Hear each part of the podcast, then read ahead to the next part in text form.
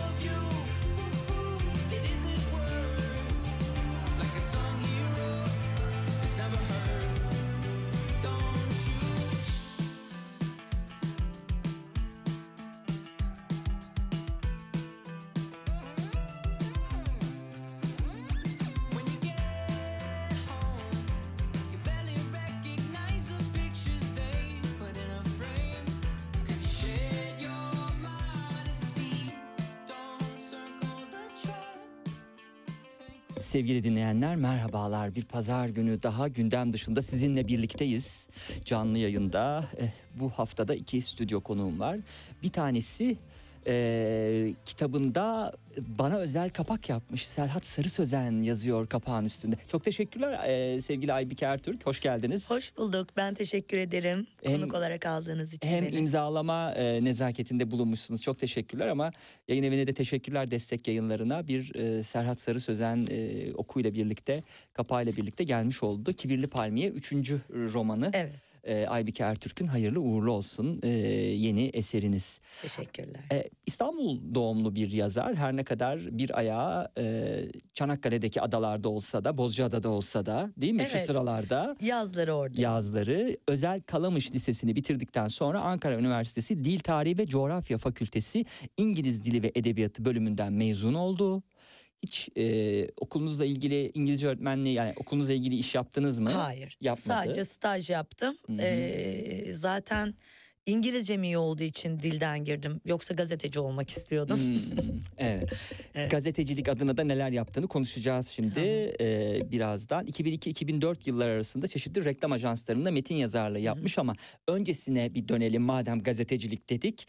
Yazma hayatına e, gazeteciliğe Milliyet Gazetesi'nde başlamış. Milliyet Gazetesi'nin de özel bir yeri var Aybike Ertürk için. Şimdiki gibi değil. Yani şimdiki kadar güzel bir gazete değil tabii diye düzeltelim. Milliyet Gazetesi.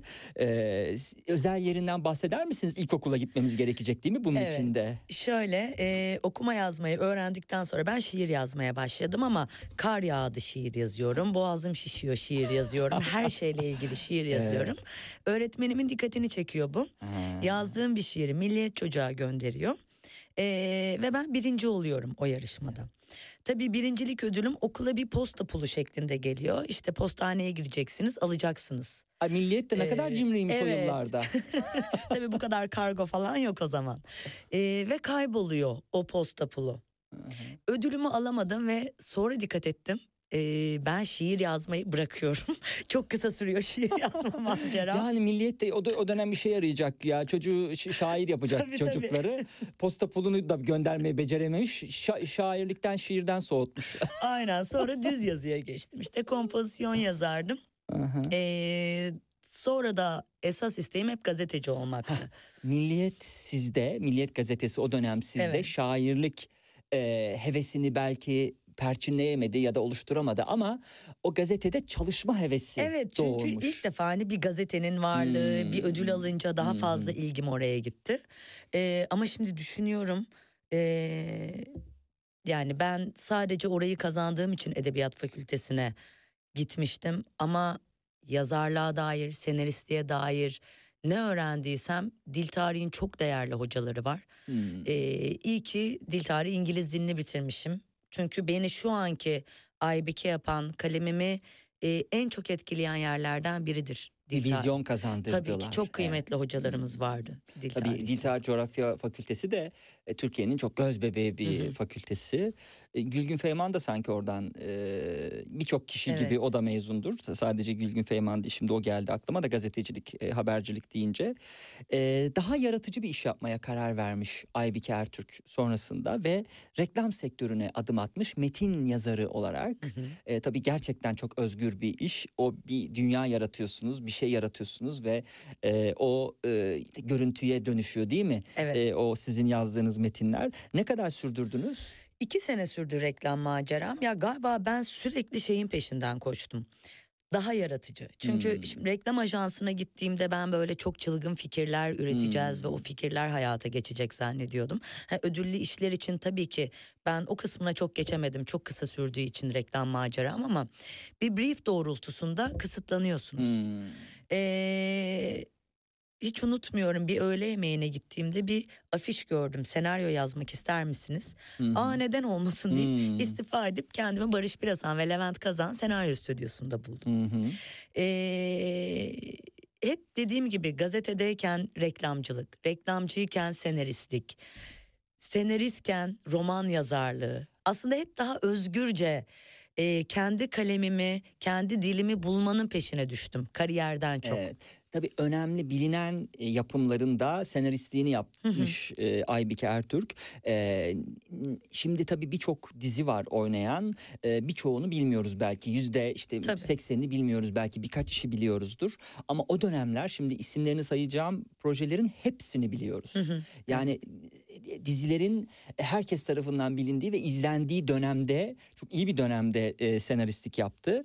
Emret Komutanım Evet. ee, mesela unutmak mümkün mü değil mi o diziyi? Evet. Kızlar Yurdu, Pulsar, e, Düğün Şarkıcısı e, gibi diziler. Bunların dışında da Orhan Kemal uyarlaması olan İspinozların Evet TRT'ye yapmıştık. evet ve Balık Eti adlı televizyon filmlerinin de senaryolarını kaleme aldı. Nasıl bir süreçti o senaristlik? Ee, ya çok keyifliydi. Bir kere tabii ki bunları tek başıma kaleme almadım. Ee, o bir ekip işi.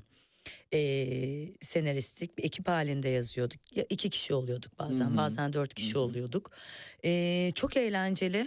Eğlenceli olduğu kadar da zor, stresli bir iş. Hmm. Ee, ben dizi yazmaya başladığımda e, 45 dakika civarındaydı dizinin. Hı hı. E, o zaman şahaneydi ama gün geçtikçe dizi saatlerinin uzaması e, o da tabii yaratıcılığı çok körelten bir Hmm. şey. E, çünkü her hikayenin aslında bir anlatılma biçimi vardır. E, Doğru.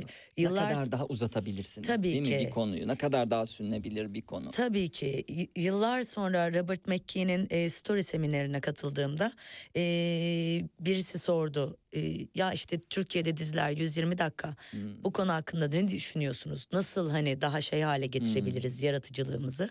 E, 120 dakikalık diziler yazmayarak dedi. Çünkü çok mümkün olan bir şey değil. Yani o ritmi 120 dakikada tutmak. Çok güzel cevap vermiş. Evet ama bunu başaran çok kıymetli senar- senaristler var tabii ki. Ee, çok büyük bir taşın altına ellerini koyuyorlar. Hepsini takdir ediyorum. Bir Tebrik süre sonra ediyorum. hepsi kafasında Huni ile gezecek Ee, herhalde. Zor iş işte yani bir tercih yapmak lazım. Ee, özel hayatım biraz daha baskın çıktı. Özellikle kızımın doğumundan sonra Hmm. kendime vakit ayırmak istedim biraz. Evet. Ee, tabii dizi saatlerinin e, bu yüksekliği oyuncular çok kan ağlıyorlar. Senaristler de kan Senarist, ağlıyor. teknik Herkesi ekip, sıkıntıya herkes. sokan bir durum bu. Ee, sonra yönünü e, Aybike Ertürk e, edebiyata çevirdi. Yani yine yazında, senaryoda Evet. edebiyatla ilgili şüphesiz ama romana çevirdi diyelim. Evimin yazarı oldum. Bayan Hiçbiri Evet. romanı e, Aybike Ertürk'ün ilk ve Evet. En çok ses getiren Evet. romanı. 9 baskı Dokuz yaptı. 10. baskı baskıya yaptı. doğru Evet. gidiyor herhalde değil mi? Evet. Anne aldık e, olduktan sonra kaleme aldığı bir roman, bir kadın komedisi olarak e, tanımlıyor e, bu romanı. O halde Bayan Hiçbirine bir bakalım basın bültenine şöyle bir göz atalım. E, artık 80'lerde yaşamıyoruz diye başlayacak. E, kırmızı bu arada 80'lerde yaşamak e, Aybike Ertürk'ün e, bakış açısından nasıl? Kırmızı ruj sürüp evi derleyip toplayıp çocuğunu temiz pak giydirdiğinde dört çekerli kadın olduğun günler geride kaldı. Neslimiz lanetlendi diye başlıyor. Çocuk yap ama kilo alma, kariyer sahibi ol ama çocuğunun bakımını aksatma. Hem bebeğine hem kocana hem de kendine vakit ayır. Gece arkadaşlarınla dışarı çık ama sabah 7'de kalkıp yavrunun kahvaltısını hazırla. Etraf bekar kadın kaynıyor. Aman gözünü dört aç, kocanı kaptırma. En önemlisini sona saklamışsınız. Tabii bu biraz tanıtım bülteni olduğu için e, dikkat çekici spotlar var burada. E, ama gerçekten 21. yüzyıl kadının üstünde çok fazla baskı var. Yani e, her şey olması bekleniyor. Hmm. E, ama hayat öyle değil yani bir anda e, her şeyi aynı anda olamıyorsunuz. Mesela o tanıtım bülteninin sonunda da şu var. Merhaba ben kim? E, merhaba ben Ela işte Hmm. Ben kim miyim diyor. E, şefkatli bir anne, kariyer sahibi bir iş kadını, ateşli bir sevgili hepsi hiçbiri. Hmm. Ben aslında hepsi olmaya çalışan bir hiçbiriyim. Hmm. Hepsine aynı anda olmak mümkün değil ve gerçekten kadınlar kısa devre yapıyor. Hı. Biraz fazla baskı var Hmm. kadının üstünde. 80'lerde nasıl bunu başarıyordu ya da bunu başarıyor Bence bu şöyle bir şey vardı. Nasıldı? Ee, bir kere hayat bu kadar hızlı akmıyordu. Hmm. Ee, neslimiz şöyle lanetlendi düşündüğüm zaman. Bizim jenerasyonda annelerimizin çoğu ev hanımıydı. Ee, ama çok büyük hayalleri vardı. Hmm. Ve bizleri şey diye yetiştirdiler. Aman meslek sahibi ol. Hmm. Aman işte altın bileziğini eline tak. Hı. Biz o annelerinin hayallerini gerçekleştirmeye çalışan hı. ama anneleri gibi anne olamadığı için hayıflanan bir jenerasyonuz. Hı. Bizden sonra böyle olmayacak çünkü artık herkesin annesi babası çalışıyor. Evlilik bu kadar ciddiye alınmayacak. Ee, çocuk yapmak bu kadar zor gelmeyecek.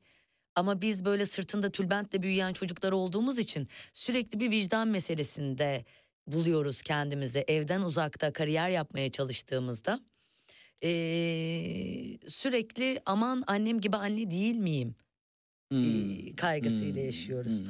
Ee, bundan sonra böyle olmayacak ama bu kadar ee, ciddiye alınmayacak. Daha kolay olacak bu işler diye düşünüyorum. Yeni bir tür yaratılmış oldu. Belki kadınlar da e, e, evrimleşmiş yani sosyal bir canlı oldukları için o sosyal evrimleşmede belki tekamül süreçlerini böyle sürdürmüş oldular. Tabii bir de önceden baktığımızda ee, genelde apartmanlarda hep ee, aynı yaşta kadınlar ee, hepsinin çocukları var. Orada doğal bir kreş ortamı, Hı hı. toplu seanslar, psikolojik seanslar. Herkes birbirine e, kahvelerde, günlerde derdini anlatıyor. Yani şimdiki gibi siz çocuk yaptığınızda, Instagram'a baktığınızda hayat 100 kilometre hızla akıp gitmiyordu eskiden. Hı hı. Bir şeyin gerisinde kaldığınızı düşünmüyordunuz.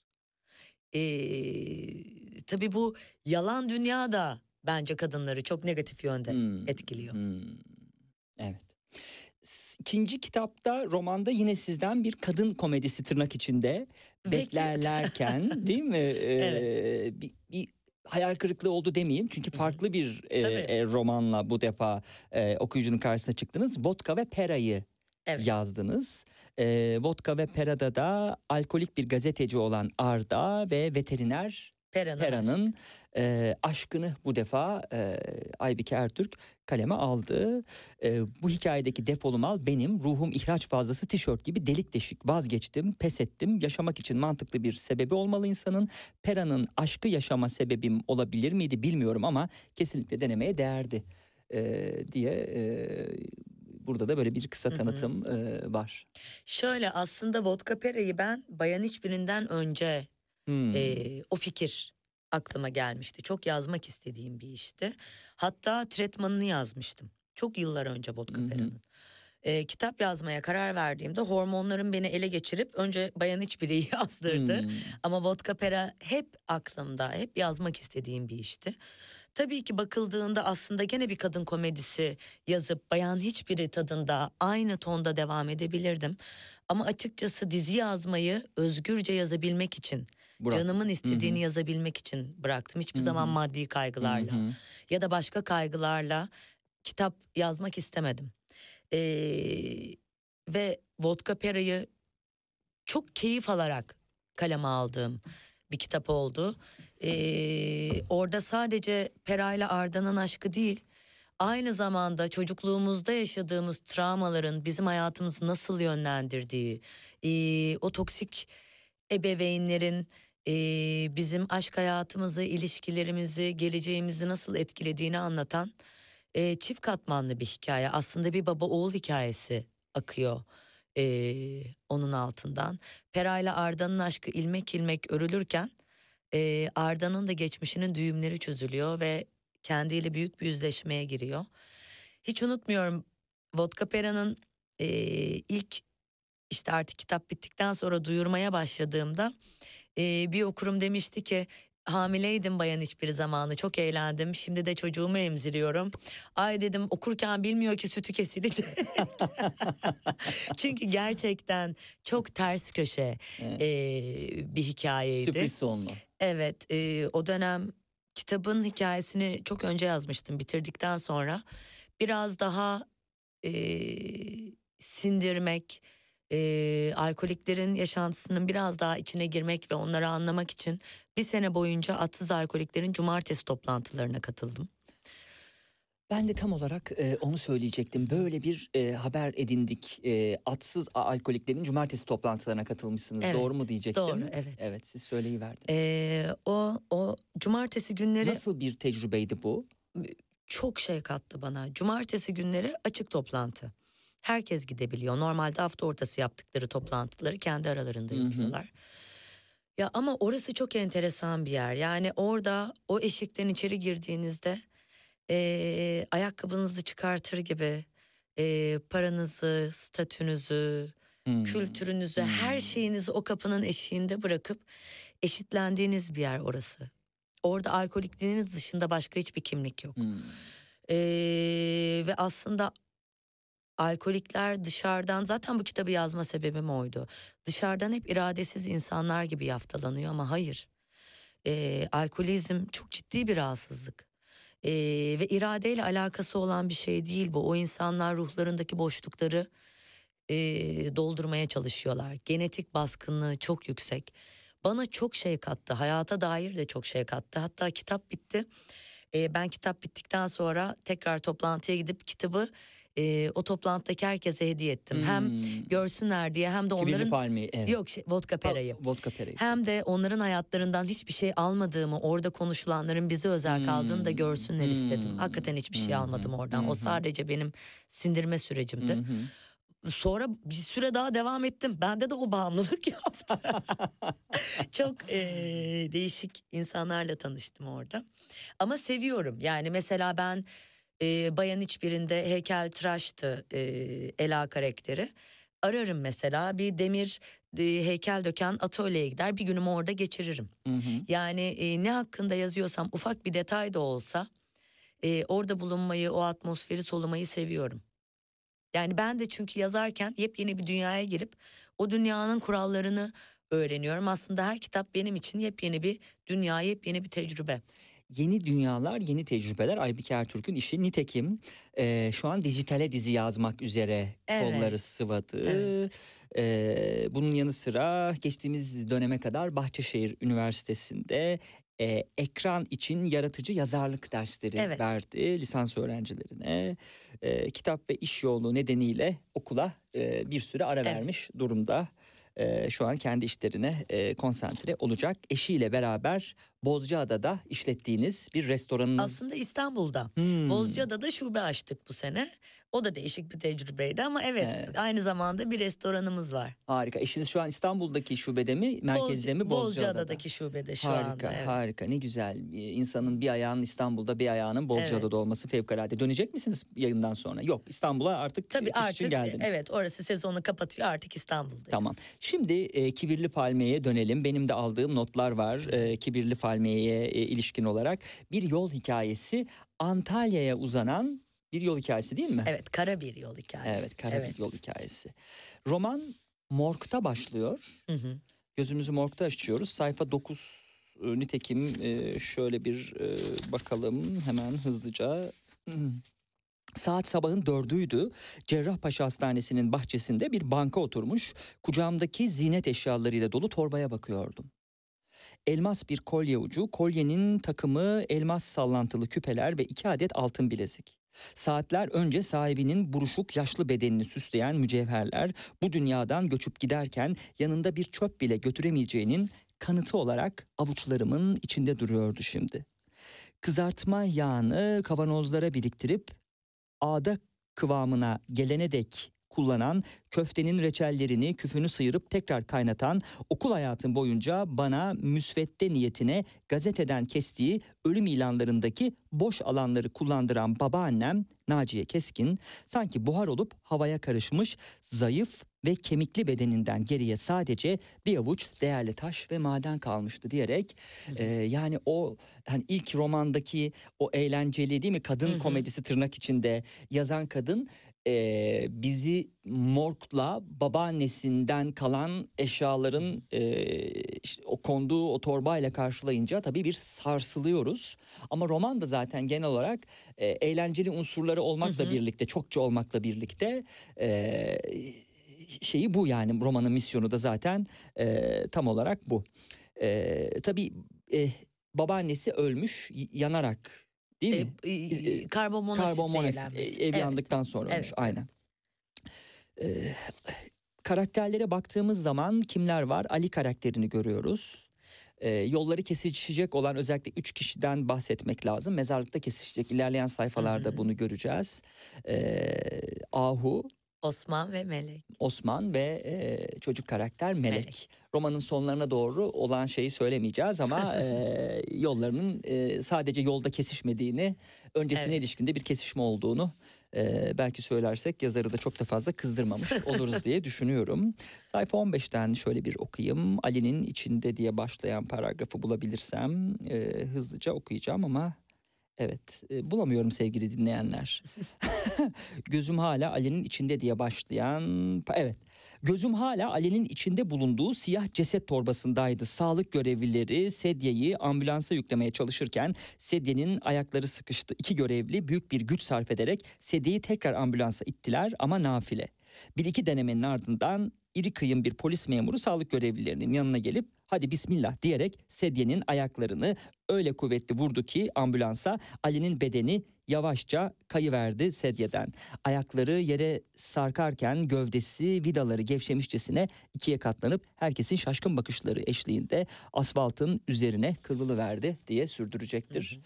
Ee, anlatımında Ee, ilerleyen sayfalarda Ali tekrar bizim hayatımıza giriyor. Yani canlanmıyor ama Evet. e, bir flashbacklerle Flashbackler. babaanne de aynı şekilde. Babaanne gelin ilişkilerine bakabiliriz. Orada tekrar e, Aybike Ertürk e, alışılageldiği şekilde eğlenceli kalemiyle e, yine e, okuyucuyu buluşturmuş oluyor. Ee, Aslında e, şöyle ne kadar karanlık bir hikaye gibi gözükse de kara komedi. Kibirli Palmiye. Ee, ya mizahı çok ciddiye alıyorum. Kitaplarımın Vodka Pera'da da Bayan Hiçbiri zaten bir kadın komedisi ama Kibirli Palmiye'de de ee, o mizah unsurunu olabildiğince kullanmaya çalışıyorum. Çünkü e, mizahın çok sıkı dramdan çıktığını düşünüyorum. Her mizahçı da hani öyle düşünüyor. Ben mizahçıyım diyemem kendime ama Hı hı. gerçekten derdimize güldüğümüz zaman çok hafifliyoruz. Ee, o yüzden mutlaka her kitabımda mizah unsurunu e, kullanmaya çalışıyorum. Bu çünkü benim de galiba hayatla başa çıkabilme şeklim. Hı hı. Ee, ama yazarken e, o mizah da bir ritim duygusu istiyor. Yani o ritmin peşindeyim aslında her kitabımda. Ee, çok güldük hadi biraz ağlayalım. Çok ağladık Hmm. hop hadi biraz Hmm.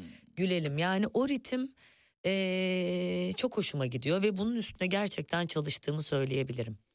E, kitapta e, bir başka dikkat çekici şey de anne ilişkisi değil mi? Hı hı. Anne kız ilişkisi.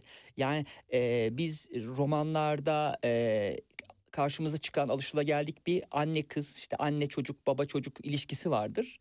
E, bu dengeli gider. E, fakat anne burada e, kitabın başlarında en azından bizim karşımıza çıktığında e, soru işaretleri de oluşturan bir e, kadın. Geçmişten e, geçmişte kızıyla yaşadığı performansından dolayı nitekim annem ne zaman hayatımıza girse bir felaketi de beraberinde getirirdi. Babaannemin şu an musalla taşında yatıyor olması tesadüf olabilir miydi? Annem hep böyleydi. Yakıp yıkan, yok eden kötü enerjisi bir tek ona zarar vermezdi. Daha geçen hafta evde yine annemin konusu açılmış. Babaannem şeytan görsün yüzünü demişti diye sürdürecektir. Ee, basın bülteninde de vardı. Annesine verdiği helalliği geri, Geri almak, almak istiyor. üzere yola çıkıyor. Hı hı. Eee yani annelik çok e, kutsallaştırılan bir kavram ama artık yavaş yavaş değişiyor bu. Televizyon dizilerinde de görüyoruz. Yani Hı hı. her annenin eee ayağının altı cennet değildir. Bazıları da insanın hayatını cehenneme çevirir. Hmm. Ayten öyle bir kadın. Ee, zaten hiçbir zaman anne olmak da istememiş. Ee, şimdi bakıldığında Ahu toksik bir ailede büyümüş. Önce Hı hı. annesi, babaannesi de onun kadar toksik. Hı hı. Ama bu bir tesadüf değil. Yani e, çünkü Ahu'nun babası e, toksik bir anne tarafından büyütülmüş bir adam. O yüzden kendini eş olarak yine annesi gibi toksik, dominant bir kadın seçmiş Hı hı. olan da bizim Ahu'yu olmuş. Baba o kadar pasif bir karakter ki eee Ahu'nun başına gelen her şeyi bir belgesel kameramanı gibi olan bitene müdahale etmeden izlemiş. Annesi bir yırtıcı gibi Ahu'nun ruhunu paramparça edip gitmiş. Babaannesi de Akbaba gibi ondan geriye kalanları didiklemiş. Sonunda içi boşalan Ahu'yu Hmm. resmen bir av hayvanı gibi o boncuk gözü, Ahu'nun tek gözü protez ve takma. Hı. E, duvarına asmış. Ahu da ruhsuz bir şekilde 28 yaşına gelmiş o evde. Hı hı. E, Çok güzel tanımladı. Yani değil mi ruhunu parçalıyor ve sonra Akbaba e, geriye kalanları deşiyor. Evet. e, ve Ahu ismi de aslında e, tesadüf değil. Yani Ahu karakterini yaratırken e, yaralı birisini yazmak istediğimi biliyordum. O yüzden e, onu, Yaralı Ceylan Ahu. Evet, o yüzden onu ürkekleştirecek e, bir yara vermek istedim ve evet tek gözü kör oldu. E, ve dediğim gibi bir ceylan hani kaçmaktan başka yapacak hiçbir şey yok. Ama kaçamamış işte Hı. ailesinin hı. elinden ta ki babaannesi ölüp annesine verdiği helalliği geri almak için Antalya'ya gidene kadar. Evet. Bu arada e, bir, bir, e, kitabın da eğlenceli bulduğum sayfasına bakayım. O helallikle Hı hı. ilgili e, kısım. Ağzımı kapadım ve şaşkınlıkla tamam dercesine başımı salladım. Niye diyor? Ee, Allah senden razı olsun. Biliyorum yaşanan annesi tabii bunca şeyden sonra artık ilişkimiz eskisi gibi olamaz. Senden bunu beklemiyorum. Hakkım da yok zaten ama en azından bayramda seyranda da olsun beni ara olur mu deyince başını sallıyor. Adettendir Peygamber Efendimizin huzuruna çıktığımda iletmemi istediğin bir duan var mı diye soruyor. Çok da e, ve e, inançlı da bir e, kadınmış kızının e, ruhunu sizin deyiminizde paramparça etmiş olmasına rağmen gözlerinin içine baktım. Evet var. Allah belanı versin anne. Demek isterdim ama sustum. Telaşla toparlanıp babaannem merak etmiştir. Benim gitmem lazım diyerek ayağa kalktım. Gitme bir çay daha içelim. Sana doyamadım demesini beklemedim ama o da sadece hoşça kal Allah'a emanet ol deyip öptü beni diye sürdürecek. Evet böyle de bir anne kız ilişkileri Şimdi, var. e, Ayten aslında e, böyle evdeki kayıp kumandayı arar gibi çorabın tekini arar gibi, anahtarı arar gibi kendini arıyor. Betimlemeleriniz de şahaneymiş. Teşekkür ederim. Yani e, önce evi terk ediyor, Kaş'a gidiyor, Datça'ya gidiyor, Antalya'ya gidiyor. Kendini bulamayınca sonunda gözünü Kabe'ye dikiyor. Hmm. Ve Umre'ye gitmeye karar veriyor. Çünkü biliyor ki en Tanıdık büyük geldi günah... Esasında. çok büyük günahlar işlediğinin, en çok da Ahu'nun hakkını yediğinin çok Hmm. farkında. Ve aslında buraya geliş sebebi de sadece Ahu'dan istediğini almak. Bizimki de yavrum hani belki yeni bir hayat kurarız diye. Oracıkta veriyor helalliğini Hmm. ama sonra babaanne de gittikten sonra yok arkadaş diyor. Sen o hal, helalliği bana geri vereceksin. O yüzden de annesinin peşine Antalya'ya düşüyor. Evet. Şimdi Ahu'nun niye Antalya'ya bir yola başladığını Hı hı. biliyoruz. Çünkü bu bir yol hikayesi. Ee, diğer iki karakteri de bir bakalım. Hı hı. Onlar niye düşüyor? Bunlardan bir tanesi Osman. Osman. Osman'la toplumun kanayan yarasına da bir parmak basıyor. Atanamayan öğretmenler ve neler yaşıyor bu atanamayan e, öğretmenler. Buna da bir e, parmak basmış oluyor. E, şimdi 40. sayfadayız. Osman'ı biraz daha yakın tanıyalım. Mahallenin çocukları kötü kalpliliklerinden can acıtmak için ezik diyorlardı belki ama hakikaten de bu dünyanın yükü altında eziliyordu Osman. Bizim fakir mahallemiz ondan ve ailesinden daha fakirine rastlamamıştı daha. Mardin'den göç etmiş bir ailenin oğluydu. Amcası, yengesi, babaannesi, kuzenleriyle iki göz odada alt alta üst üste yaşar, çoluk çocuk durmadan çalışırlardı. Annesi sabahtan akşama midye dolma doldurur, babası tezgahını yüklenip Beyoğlu'na çıkardı.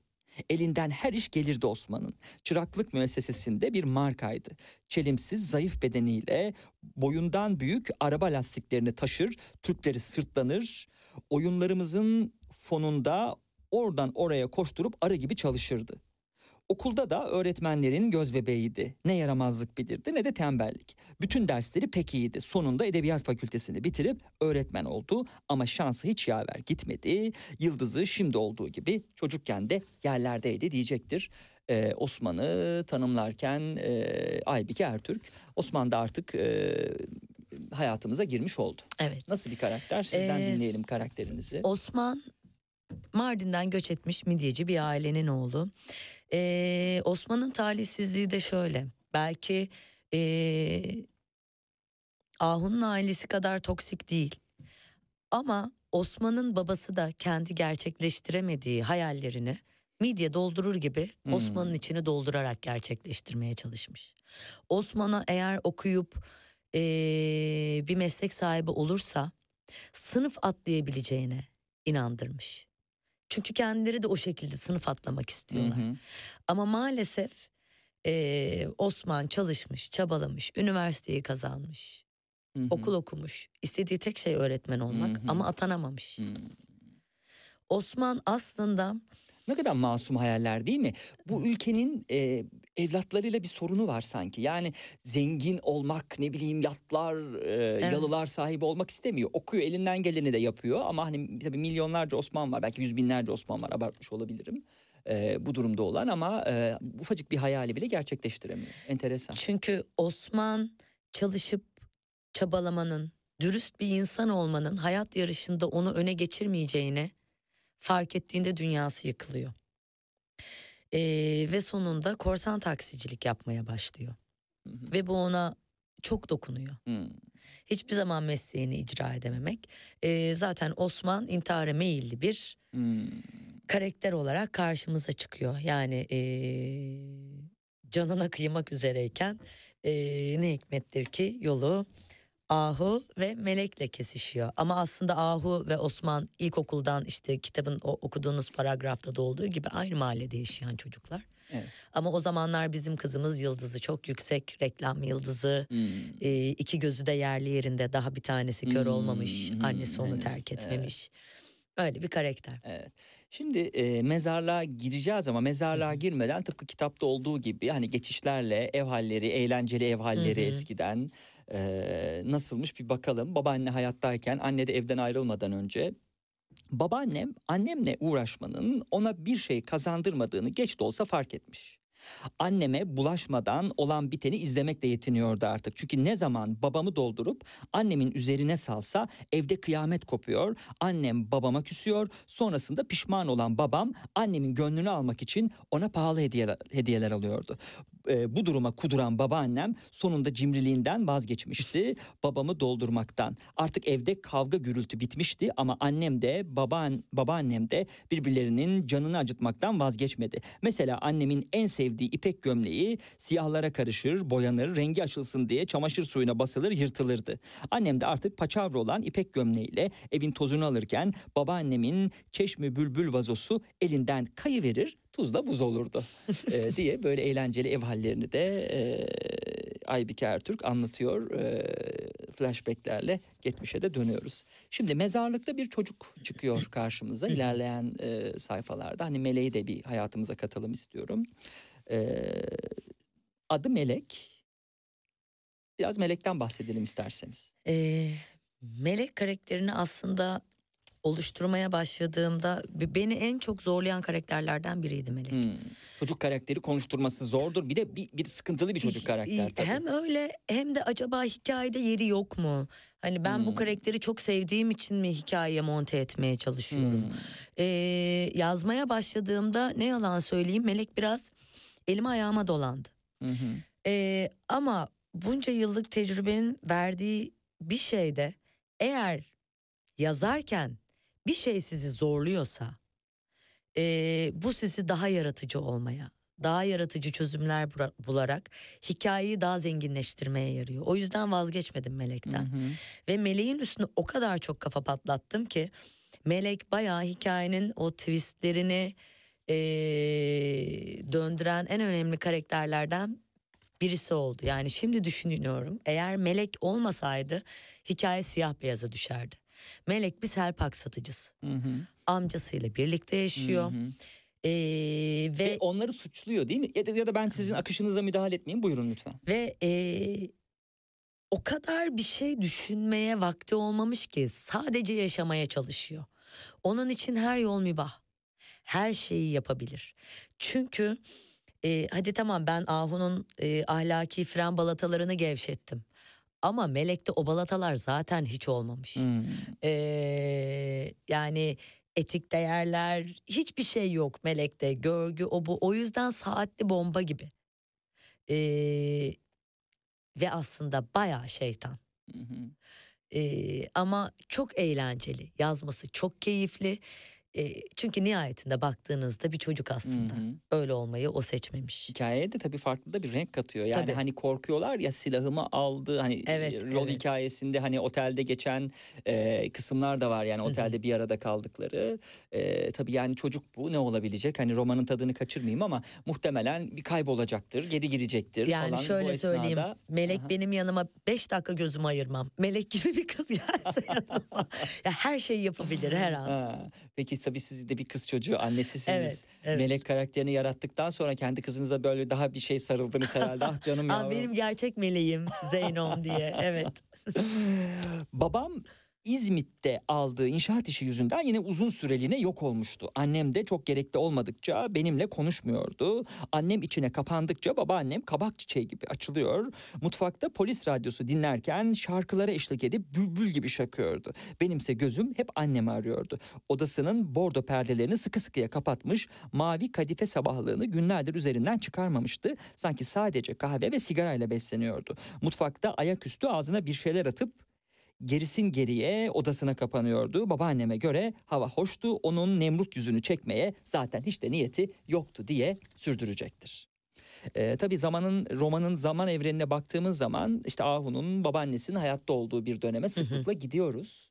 Ee, romanın sonuna doğru hani başta pek anlamamıştık ee, babaannenin yangın sonrasında karbondioksitten e, zehirlenen herhangi bir kadındı ama e, sonrasında romanın bitirdiğimiz zaman babaanne gözümüzde iyice canlanıyor ve e, işte geliniyle rekabet halinde olan ama hayat dolu e, bir kadın e, yani böyle şarkılar söyleyen polis radyosu eşliğinde bir kadın e, bizim gözümüzde beliri veriyor iyice bizden olduğu için. E, şimdi birinci ve ikinci paragrafa bakıyoruz sayfa 142. Geleceğe dair umudunu yitirince insan korku duymayı da bırakıyor. Beklentin olmadığında kaybedecek bir şeyin kalmıyor. Belki de bu yüzden olmadığım kadar özgür, olmadığım kadar huzurluydum.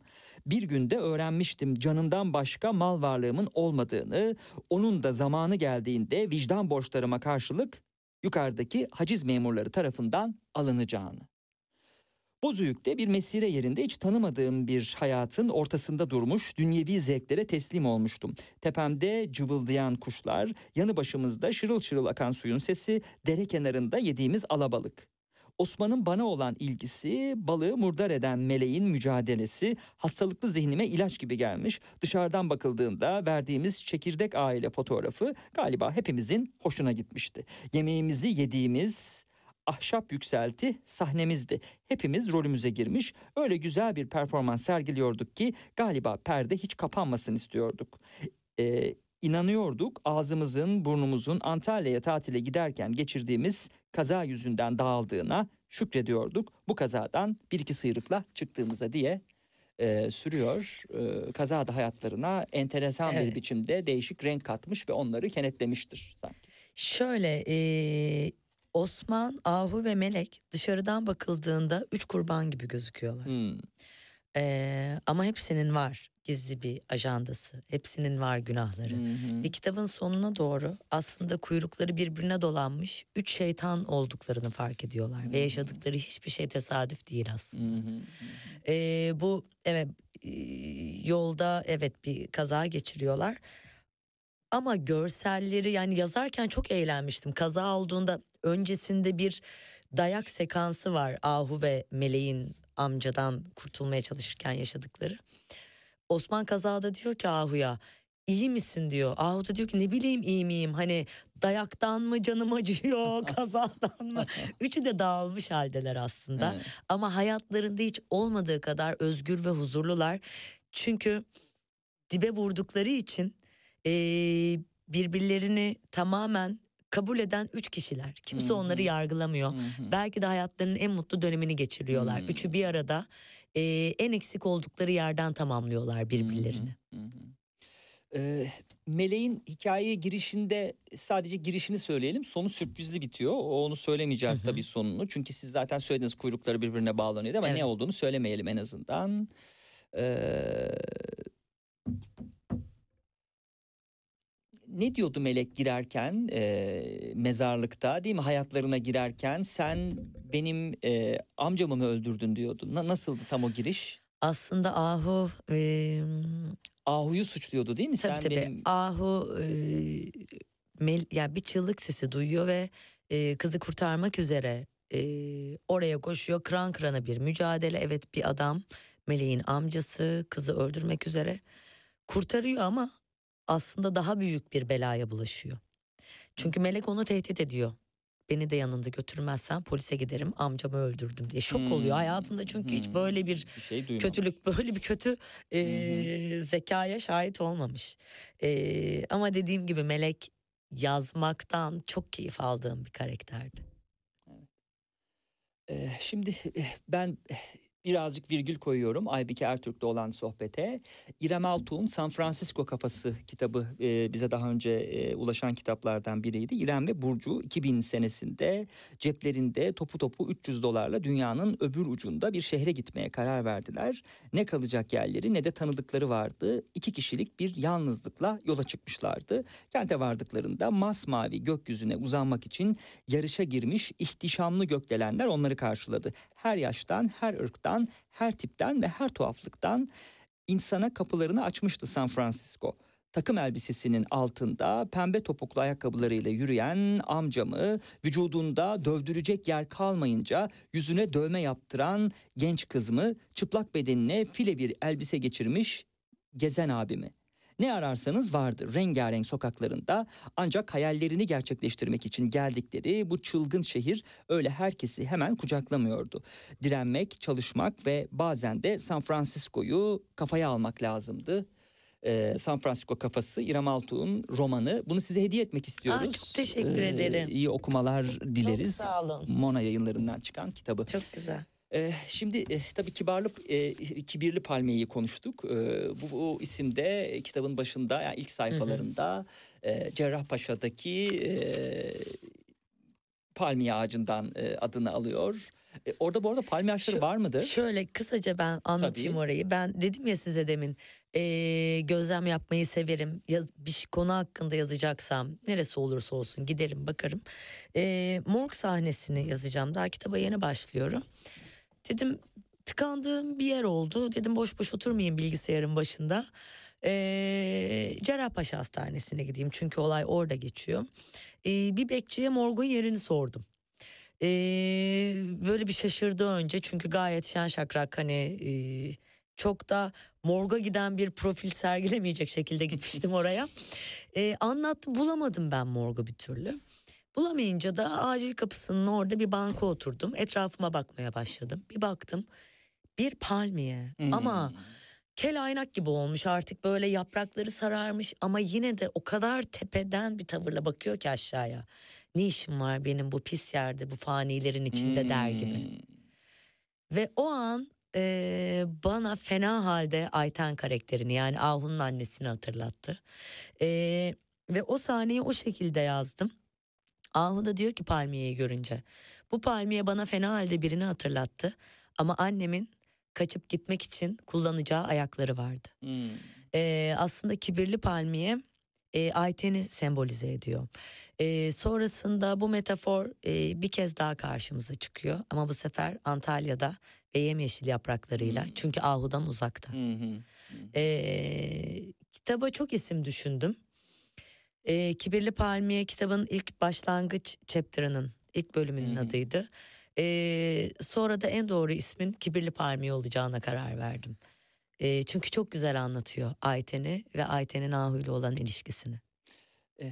Valla bu metaforu da belki söylemezseniz diye düşünmüştüm ama bunu da e, paylaşmak güzel oldu. Kimi yazarlar böyle korkuyorlar aman onu okuyucu bulsun okuyucuyu yönlendirmeyelim diye ama e, Aybike Ertürk çok e, bonkör bir yazar. E, Şöyle. yani hiç sakınmadan her şeyi e, de söyleyebiliyor. Teşekkür ederim sağ olun Rica bunun için de. ederim. Aslında bunlar spoiler değil. Yani şöyle düşünüyorum. Ee, ne olduğunu anlattığınızda bir şeyin tadı kaçmıyor. Çünkü onu Hmm. nasıl anlattığınız Hmm, önemli. Çok doğru. Ee, kitabı okuduğunuz zaman o dünyanın yani benim bu anlattıklarımla o dünyanın içine girmek o kadar kolay değil.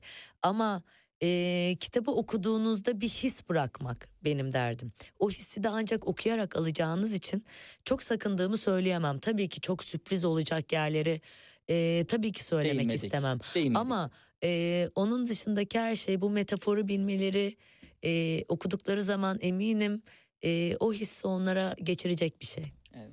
Programın da sonuna geldik bu arada. Hı Bir saati nasıl bitirebilir miyiz diye belki Evet. düşündük ama e, bitti. Var mı son olarak söyleyeceğiniz bir şey? Çok teşekkür ediyorum. Ben Çok teşekkür ederim. Dördüncü roman programdı. ya da dördüncü şey var mı? Bir eser belki şimdi- hikaye kitabı gelir ama şeyi biliyorum. Dijitale senaryo evet. yazdığınızı biliyorum. Şimdi dördüncü romanım için aslında iki tane fikir var aklımda. Bir tanesi biraz daha yola girdi. Ee, onun notlarını yavaş yavaş almaya başladım. Ama tabii bu e, senaryolar biraz zamanımı alacak gibi gözüküyor. Ee, ama çok da uzatmadan dördüncü kitabı bir an önce e, okurla buluşturmayı istiyorum. Evet peki başarılar diliyoruz biz de size. Çok teşekkür ediyorum. Destek yayınlarından e, son romanı e, çıkan e, Aybike Ertürk'le Kibirli Palmiye'yi ve öncesinde diğer yaptığı işlerle birlikte konuştuk. Çünkü amacımız hiçbir zaman kitap yani kitabı da konuşmak ama sadece kitabı konuşmak değil. E, dakikalar içerisinde 17 haberlerine bağlanacağız. 17 haberlerinden sonra da Anıl Mert Özsoy'la sohbetimize başlayacağız.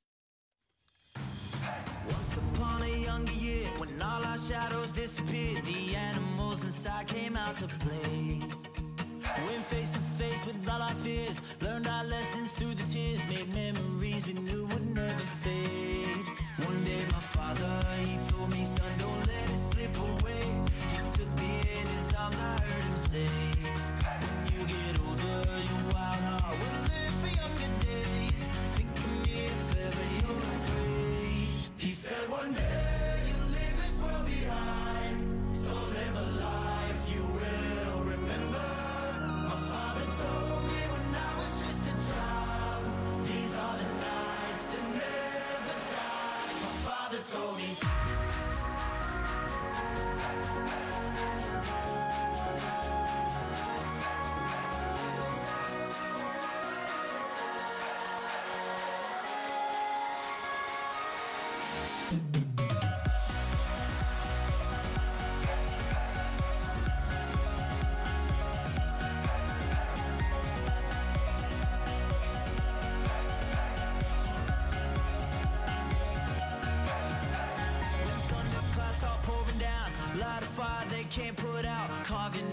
into those shining stars. He said, Go venture far beyond the shores. Don't forsake this life of yours. I'll guide you home no matter where you are.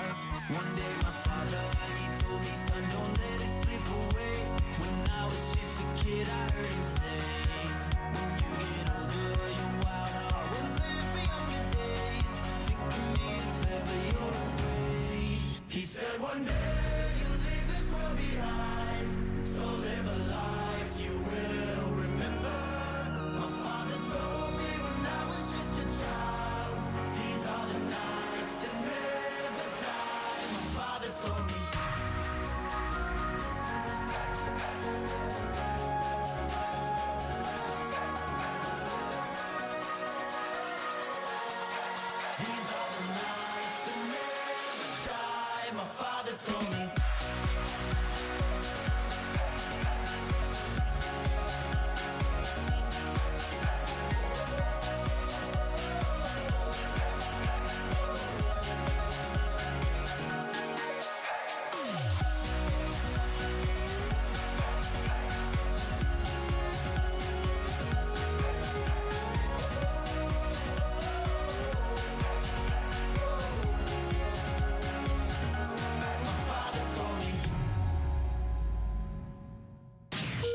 Gündem dışı.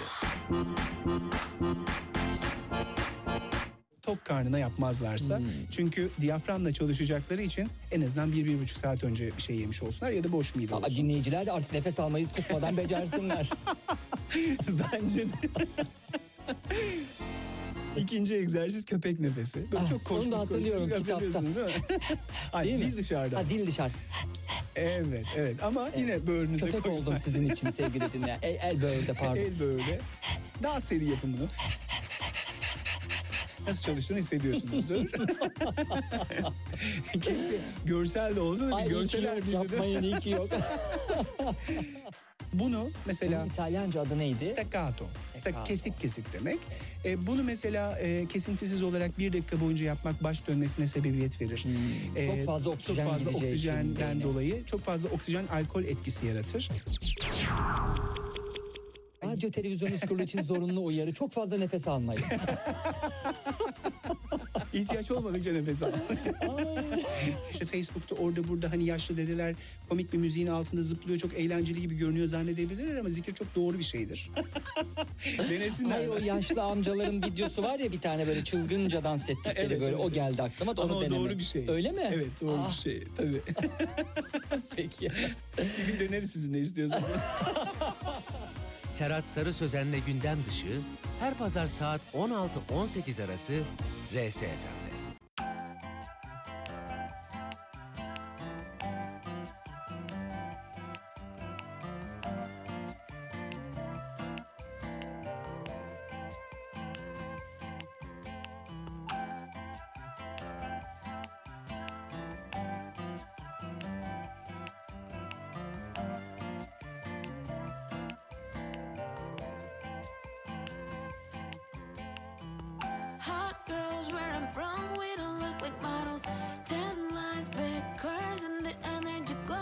You'll be falling in love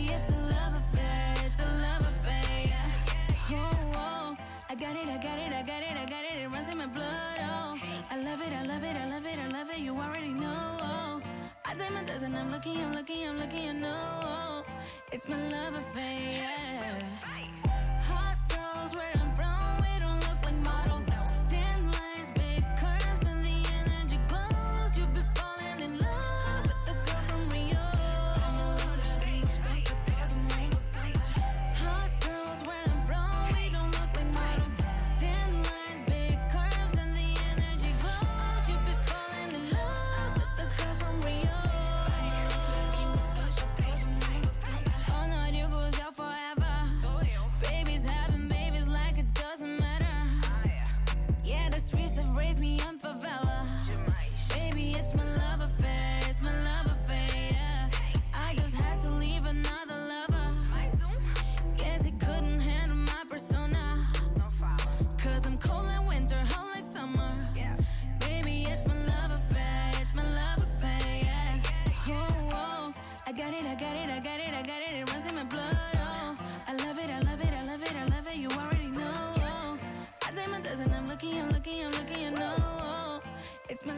Programın ikinci kısmında haberlerden hemen sonra birlikteyiz e, yeniden sevgili dinleyenler. Bu defa e, yönümüzü e, Anıl Mert Özsoy'un öykülerine çevireceğiz. Hoş geldiniz.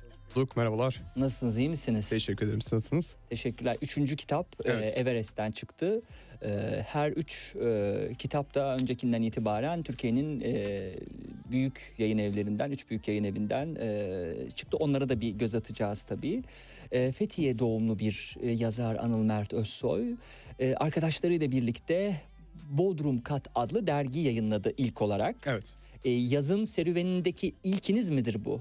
Ee, şöyle aslında... Çünkü ben konuklarımın ilklerini merak ediyorum hep. Evet, evet bizim bizim için yani arkadaşlarımla birlikte e, yaptığımız ilk işti. E, tabii öncesinde yazdığım şiirler vardı ama onları şairlere haksızlık olmamak için e, söylemiyorum. Bodrum Kat bizim için Tevazu, ilk. tevazu sahibi bir yazar ama dördüncü, beşinci kitap eğer şiir kitabı olursa hatırlatırım bu cümlenizi.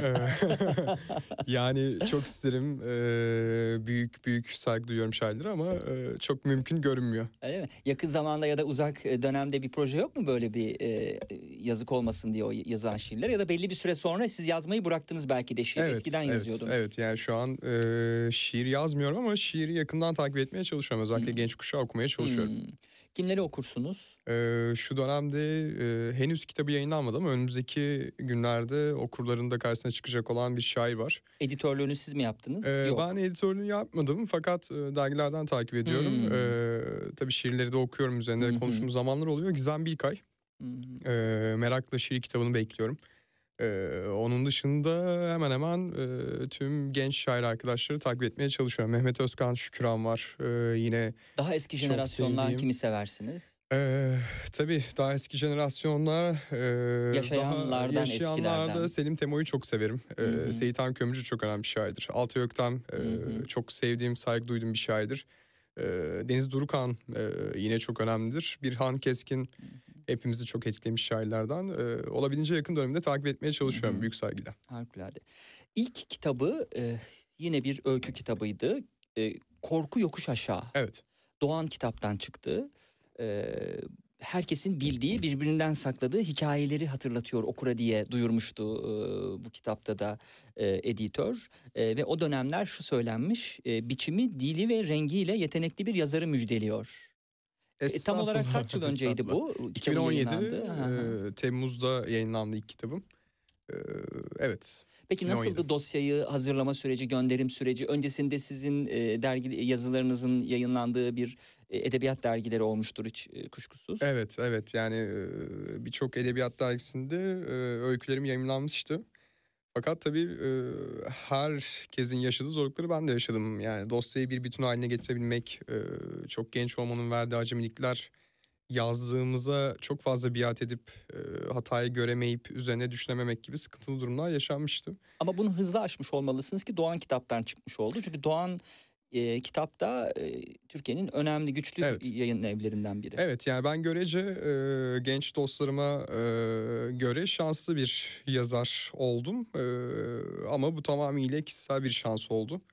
E, bakınca çok e, ekonomik bir e, yapı yayıncılık dünyası ve e, bugün yıldız diyebilecek olduğumuz büyük yayın evlerinde de genelde iş e, daha çok satan ve e, revaçta olan talep edilen üzerinden kuruluyor ve genç yazarların bu noktada kendisine şans bulması zor. Hı hı. Ben biraz şanslıydım. Hı hı. Ee, süreç böyle başladı. E, ikinci kitap da hemen ertesi yıl gelmiş sanıyorum 2017'den bir yıl sonra.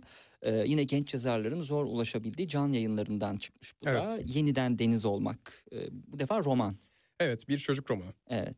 Ee, orada da diyor ki Akdeniz okurları Akdeniz sahilinde sevgi ve umut dolu bir aile öyküsüne davet ederken geçmişin ve kırgınlıkların onarılabilir olduğunu, umulmadık dertlerin dayanışma ve karşılıklı anlayışla çözülebileceğini, bir sonbahar fırtınasında bile yaz güneşinin hissedilebileceğini okuyucuya hatırlatıyor. Yayın evlerinde böyle istihdam edilen insanlar var. Editörler çok da gü- güzel yazıyorlar. Yani hatta Evet. bazıları yazardan bile güzel yazabiliyor. Evet. Böyle e, okuy açalım okuyalım o basın bültenlerini gibi çok şiirsel e, yazımlar. 11 yaşındaki gece için kardeşinin e, olacağını bilmek, günün her saati denize girebilmek kadar güzeldi. Özellikle büyük şehrin karmaşasından kaçıp geldikleri Fethiye'de ailece işlettikleri fesleğen lokantasıyla başlayan yeni hayatlarında tatlı hayallerin önüne hiçbir engelin çıkamayacağına emin. Ancak yetişkinlerin dünyası her zaman bu kadar basit değil. Gece annesinin niçin hep yorgun olduğunu merak ediyor ya da babasıyla eskiden bir denizci olan dedesinin niçin sürekli atıştığını. Ufuktan bakan Can Adası'nın gitgide niçin daha çok anılır olduğunu ve mutluluğun nasıl bu kadar kırgınlaşabileceğini. Gecenin kafasını meşgul eden bu soruların cevapları anılarda, gecikmiş sohbetlerde ve bir takım zorlukları ailece aşmaya olan kararlılıklarında saklı diye sürüyor. Gecenin hikayesi. Hikayesi, evet. Ee, bu da böyle bir romandı. Var buna ilişkin söyleyeceğiniz birkaç şey? Ee, ben çok severek ve çok e, keyif alarak yazmıştım. Umarım okuyanlar da keyif almışlardır diyorum. 2019'da Uluslararası Şiir ve Edebiyat Festivali'nde gelecek vadeden genç yazar seçilmişsiniz. Evet. Ee, tabii önceki e, öyküler buna katkı sunmuştur şüphesiz ama Gecenin romanı da buna e, bir e, şeyidir, e, katkıdır. Ama merak ediyorum e, şimdiki kitap e, öykülerin e, hedefleriyle birlikte yani alt metinleriyle birlikte acaba bu festival jürisinin önünde olsaydı e, bu ödül acaba ne olurdu katlanır mıydı? Yani gelecek vadeden değil artık tamam bu e, gelecek artık gelmiş mi denirdi? Yoksa e, jüridekiler e, belki biraz daha e, sevgili hükümetimizin e, böyle göz bebeği belki üyeler e, olduğu için bu ödül verilmez miydi acaba bilemiyorum. Ama e, önceki öykü kitabına ya da romana benzemiyor. E, artık e, hedefi olan bir misyonu olan Evet. yazar e, beliriyor karşımızda ve o misyonun bir gerekliliği olarak da e, öykülerinde her bir öyküsünde mesajlarıyla okuyucunun karşısına çıkmış oluyor.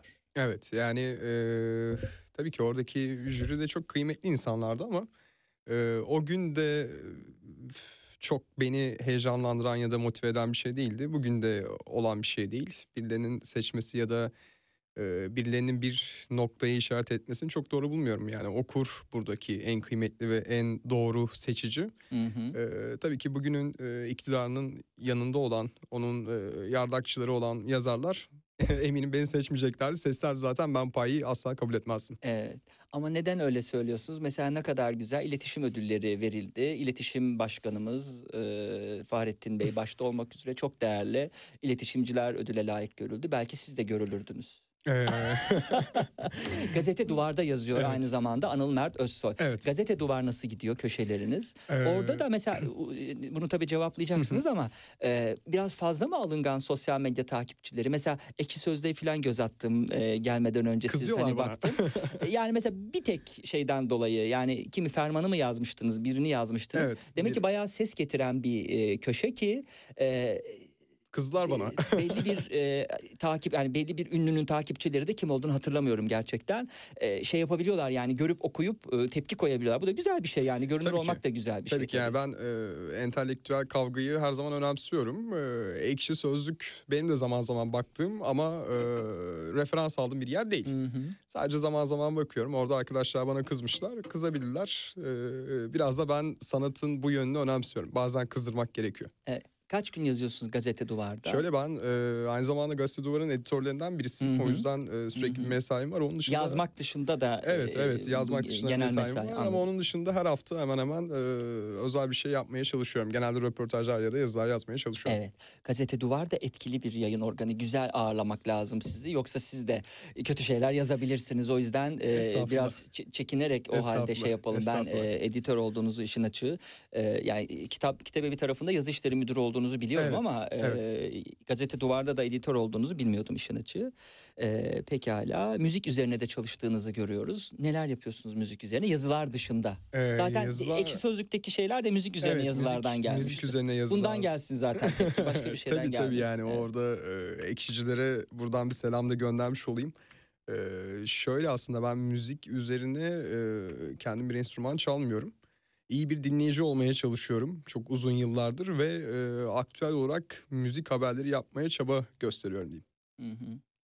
Şimdi e, 2021'de herkes her şeyin farkında öykü kitabı geldi. Evet. Everest yayınlarından Evet. çıktı bu kitapta. E, Türkiye'nin yakın geçmişinde eh, insanların hayatlarını sarsan toplumsal olaylara, insanların yaşamlarını etkileyen yokluk ve çaresizliğe, bütün bunları yaşayanların gözünden bakan, dilinden anlatan öykülerden oluşuyor demiş editör de basın e, bülteninde gönderdikleri. E, tanıklığın sorumluluğunu yerine getirirken Anıl Mert Özsoy okuru da yüzleşmeye davet ediyor. Tabii önemli bir kavram yüzleşme değil mi? Evet. Neresinde bizim toplumumuz bu yüzleşmenin e, gerisinde gibi sanki ama ne ne düşünüyorsunuz sizin Çok gerisinde yani öncelikle yüzleşmeyi ben birazcık e, şuradan tanımlıyorum. İktidar, iktidarın yapması gereken bir şey, e, iktidarın adım atması gereken bir şey. E, ve maalesef bizim ülkemizde her alandaki iktidarlar, mikro ve makro iktidarlar, siyasal iktidarlar e, maalesef yüzleşmenin çok gerisinde ve e, daha ziyadesinde o öfkeyi ve nefreti e, her daim perçinleyen bir tavır almış vaziyette. O yüzden biz toplumsal noktada e, yüzleşmenin çok gerisindeyiz. Şimdi öykülere hadi bakalım. Pekmez öyküsüyle başlayalım. Ee, vaktimiz var olursa bütün öykülerin üstünden de geçebiliriz. Yoksa bakacağım 17.55'te e, nerede kaldıysak orada bırakacağız. Ama ben Tabii bütün öyküleri zevkle okudum sevgili dinleyenler. Teşekkürler. Ee, sağ olun. İlk öykü Pekmez öyküsü. Burada Evet. Rojin ve annesi bizim karşımıza çıkıyor. Büyük şehire doğru e, yola çıkıyorlar. Aslında bu öykü evlatlarından geriye hiçbir şey kalmayan, evlatlarını arayan annelerin hikayesi. Ee, sayfa 13 ilk paragraftan sonra sözü size bırakacağım e, pekmeze ilişkin olarak. Ee, sonra belki bir polislerin geçtiği bir kısmı da okuyabilirim. Hı hı. Onunla bitirebiliriz. Ee, bak bu yol eğri. Bak bu dağ paslı. Bak bu dere kuru. Bak bu şehir eksik. Bak bu kemik kansız. Bak bu Rojin yetim diye başlıyor Rojin'in hikayesine. Anası Rojin'i elinden tutmuş sürüklüyor. Rojin'in oyun olsun diye yürüyüp geldiği toprak yolun sonu yokluk. Derenin kenarından evin bahçesine önceden saymış 542 adım. Rojin'in başı öne eğik, anası kızgın, yüzündeki öfke kadar haklı. Gülmek için değil o kemikler, oyun için değil o dere diye e, sürdürüyor e, yazar anlatımını.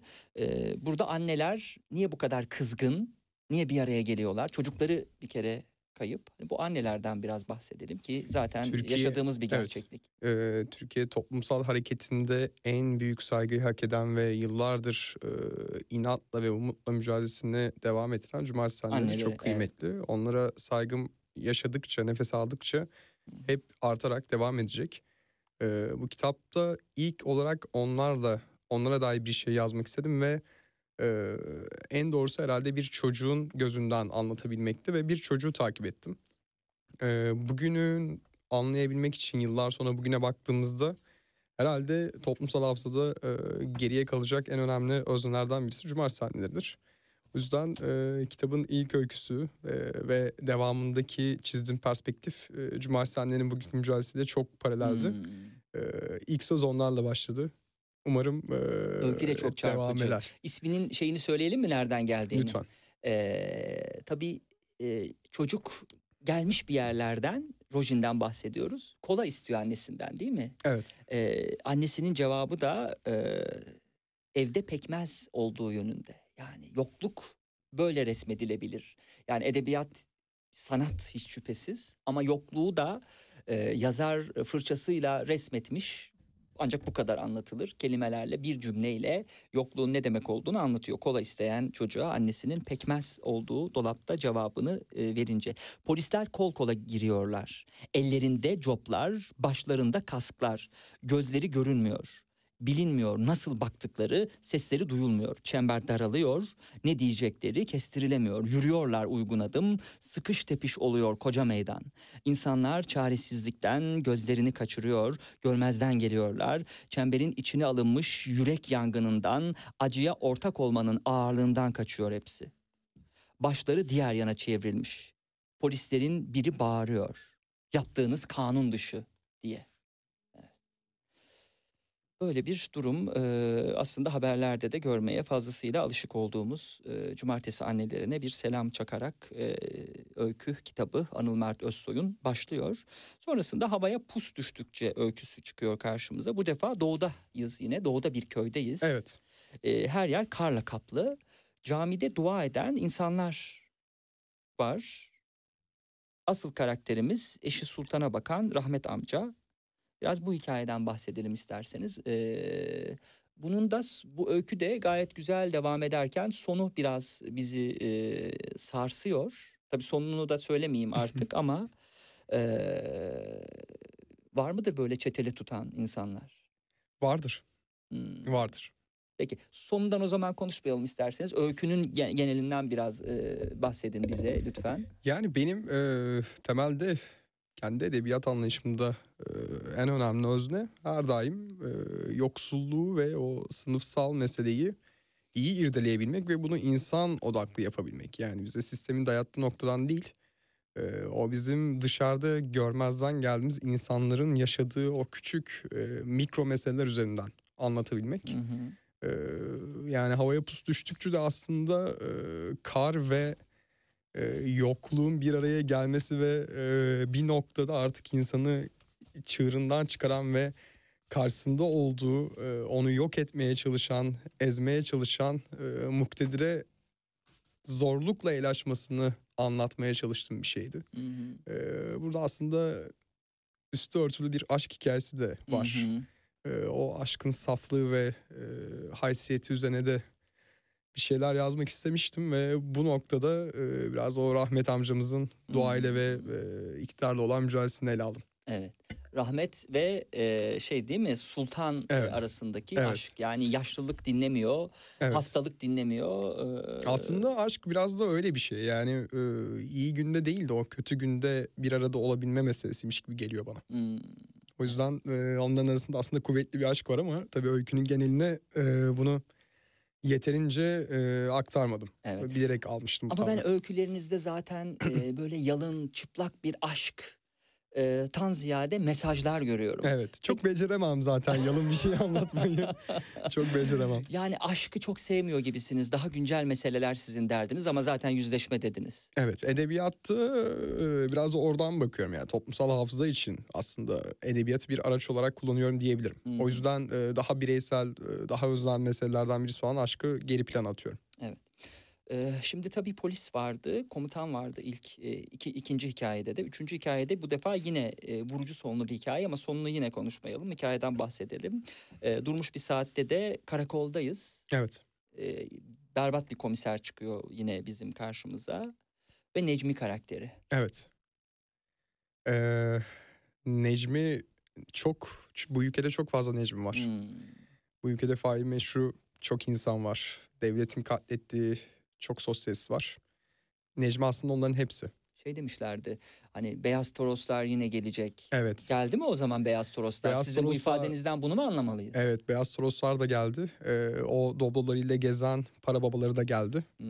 Ee, bir yanıyla tabii ki her zaman o devrimci mücadele sürüyor, sürecek. Ee, ama Necmi gerçeği e, her daim var. Necmi aslında bu ülkenin son 90 yılının, son 100 yılının e, toplandığı bir karakter.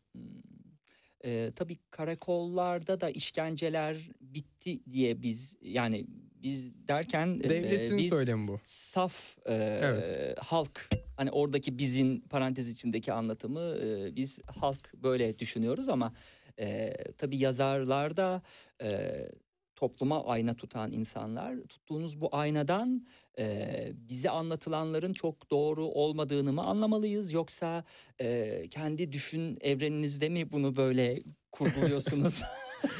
Yok Biraz yani. bundan bahsedin. Ee, iktidarlar tüm dünyada ve Türkiye'de de her zaman medyayı elinde tutmaya çalışıyor. Çünkü Hı hı. medya bir güçtür ve e, medyanın o özgürlüğünü baltalınızdan da yeni bir şey yazarsınız. Hı hı. Ve elinize güçten dolayı bunu halka çok hızlı aktarabilirsiniz ama bunun doğruluğunu sorgulamak da yine halkın işidir. Hı hı. Çünkü devletin ya da iktidarın e, size sunduğu şeyin gerçekliğini tartışmak gerekir. Bugün e, baktığımızda bu ülkenin Taksim gibi çok e, merkezi bir yerinde katledilen bir siyah insanoğlu.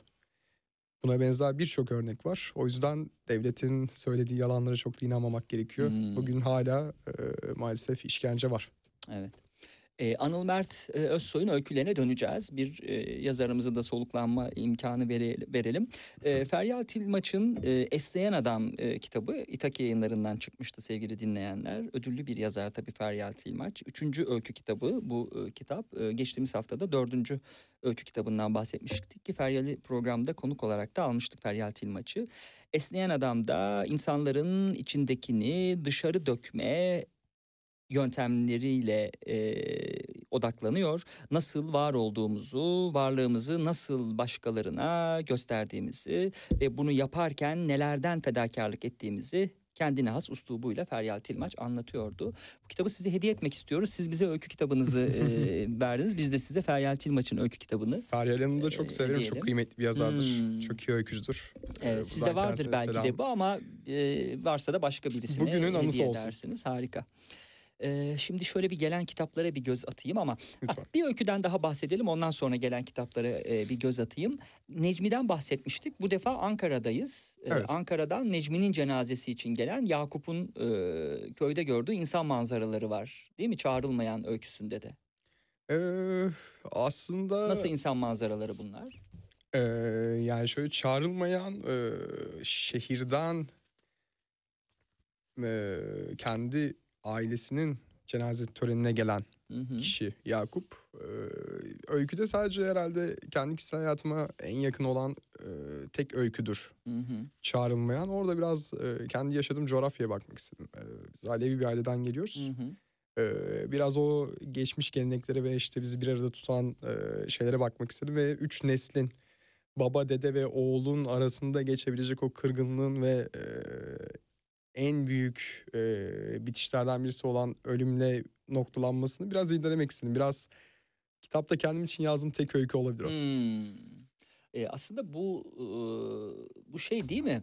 E, insanların da e, sadece işte televizyon izleyerek yapılan işlerin ne kadar iyi olduğunu gösteren insanların da olduğu öyküydü. Evet. Bunlardan da etrafımızda çok e, rahatsız edici adet de var belki değil mi? Hani tek yönlü kaynaktan beslenenlerden evet. bahsediyorum. Evet, eh, bir başka öyküsünde Anıl Mert Özsoy eve dönmek için de köyden gelen Erdal'ın hikayesini anlatıyor. Halaoğlu Eren tarafından işe yerleştirilmesinin kısa öyküsü ki kısa olacak gerçekten bu işte kalışı. Büyükşehir macerası biraz erken mi bitecek acaba? Bilmiyorum. erken bitecek. Yani o öyküde özellikle şeye bakmak istiyorum ben. Ee, yani bundan sonraki yazacaklarımda da biraz perspektifim o noktada olacak. Bu kentli yoksulluğu. Hmm. Ee, bu kentin içerisinde özellikle orta sınıfın yok edilmesi ve işte neoliberal politikalar birlikte zenginin daha çok zengin, yoksulun daha köleleştirilmiş olması ve bunun genç nüfus üzerindeki etkisi e, benim çok ilgimi çeken, dikkatimi Hmm. çeken bir nokta. Erdal ve Eren'in hikayesi de aslında böyle bir şey.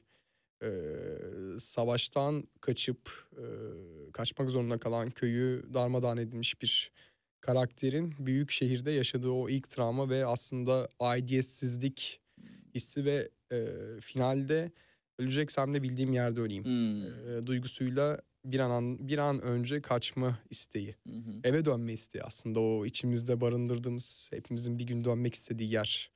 E, oraya kaçma isteğiydi benim derdim. Biraz da burada şeye bakmak istiyorum yani o kent yoksulluğu ne oluyor? Hı hı. Ee, gençler nerelerde Ee, yani aynı kandan olan iki erkeğin aslında birbirini hiç anlamayıp e, ortak geçmiş üzerinde ortaklaşmaya çalışmasının e, olmayışını görüyoruz Erdal ve Eren'de. Ee, benim için önemli bir noktaydı o Ee, ve ne olursa olsun e, insan bildiği yerde evinde ölmek istiyor. Bu duygu hepimize çok ağır bir duygudur. Yani evin mekandan çıkıp bize benzemesi, aidiyet kurmamızdaki o ilk temel noktalardan birisi olması çok özel bir e, ilgi alanımdı. Biraz eve dönmek içinin derdi öyle bir dert. Yani Hmm. kentli yoksulluğu ve e, savaşa dönmek. Peki öykünün kurgu olması e, şüphesiz olan e, sizin de yazar olarak e, paylaşıyor musunuz Eren'in e, o e, eve dönme isteğini? Tabii ki, tabii ki. Yani e, kendi kişisel hayatımda çok uzun zamandır bir eve dönme Hmm. telaşım var. Bu ilk yıllarda daha evden kaçma isteği üzerine kuruluydu. O özgürlük alanını inşa edebilmek. Ama e, Eren'inki biraz erken pes etme değil miydi sizce? Ee, Eren'in travmalarını orada bence biraz e, irdelemek gerekiyor. Hı hı. Bir savaşın içerisinden kaçmak. Evet biraz erken Büyük pes etme. tekrar geri dönmekten bahsediyorum. Evet. Erken pes etme derken. Evet. Büyük şehre gelmek değil de tekrar Evet, geri dönmekten e, bahsediyorum. erken pes etme ama orada da e, çok spoiler vermeden de aslında anlatmak istiyorum. O kedilerin ölümü e, Hmm. çok kırılma noktalarından birisi oydu Hmm. yani. O yavru kedilerin ölümü ve ne yapacağını bilemez hal. Evet. Ee, ve bazen insanları suçlamak e, ve bunu e, sıradanlaştırmak başka bir travmaya yol açabiliyor. Sanırım Erdal'ın yaşı da öyle bir şeydi. Sizin bir sonraki çıkacak eseriniz 2022 yılında yine bir çocuk romanı. Evet, yani evet. öykü çocuk romanı, öykü çocuk romanı şeklinde. Tesadüf mü tamamen? Tamamen. coincidence mi yoksa planlı bir şekilde böyle mi planlandı? Yok tamamen tesadüf çünkü şöyle bu kitaplar e, her ikisi de bir yıl önce çıkacaktı ama ben de o pandemi mağduru yazarlardan Hmm. birisiyim. Ee, özellikle herkes her şeyin farkında biz çok bekledik yani iki yıla yakın e, önce bitmişti aslında da olsa iki yıla yakın bekliyor. Ee, çocuk kitabında da maalesef çok yavaş çalışan bir yayın evim olduğu için e, Nereden çıkacak? Can Eski. Çocuk'tan Hmm. çıkacak yine. Ee, yavaş çalışan bir yayın evi. Ee, o yüzden bekliyoruz. Evet. Normalde sıra böyle değildi aslında. Tabii çocuk yayını yani çocuk romanı düzeltiyorum. Ee, peki o zaten teslim edilmiş. Evet, evet, iş. şu an bitti. Şu an elinizde ne var? Öykü mü var? Sıra öyküde. Yok sıra sıra öyküde değil. Ee, bir roman çalışmaya Ha, çalışıyorum harika. ama yani yine çok uzun Bence bu almadım. öykülerden öykülerden de bir Necmi'den ya da hani diğer öykülerden de güzel bir roman çıkar gibi geliyor bana. Öykülerden böyle dirilmiş bir roman mı olacak? Ne olacak? Ee, bu Yazarı yönlendiriyorum.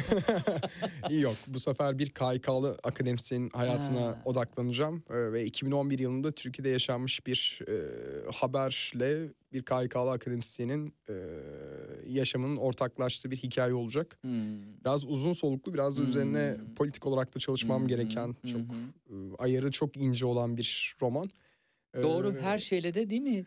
İtham edilebilirsiniz. Dediğiniz Evet. gibi yani Yani itham bu arada background'unuza bakınca da çok da e, edebileceklerini düşünmüyorum ama burası Türkiye. Evet. Yani bu biliyorsunuz Emin Çöleşan gibi, e, Bekir Coşkun gibi yazarları nelerle itham ettiler ama siz gerçi e, cesur kalemlerden birisiniz. Çok da umurunuzda olacağını düşünmüyorum. Yok itham edilmekten asla korkmam, çekinmem ama İnce çizgi dediğiniz şey neydi? ince çizgi benim e, oradaki aslında şu ince çizgiden bahsettiğim e, itham edilmekten asla korkmuyorum. Hı E, bu noktada hiç kimseden hiçbir şekilde Hı hı. hayatım hiçbir zamanda korkum yok. Fakat e, bu işin mağdurunun kalbini kıracak, onu incitecek bir şey Hmm, olursa ince şayet. çizgi o. Hı. Evet benim için ince çizgi bu çünkü çok kıymetli insanlar akademiden atıldılar. Yani Hı hı.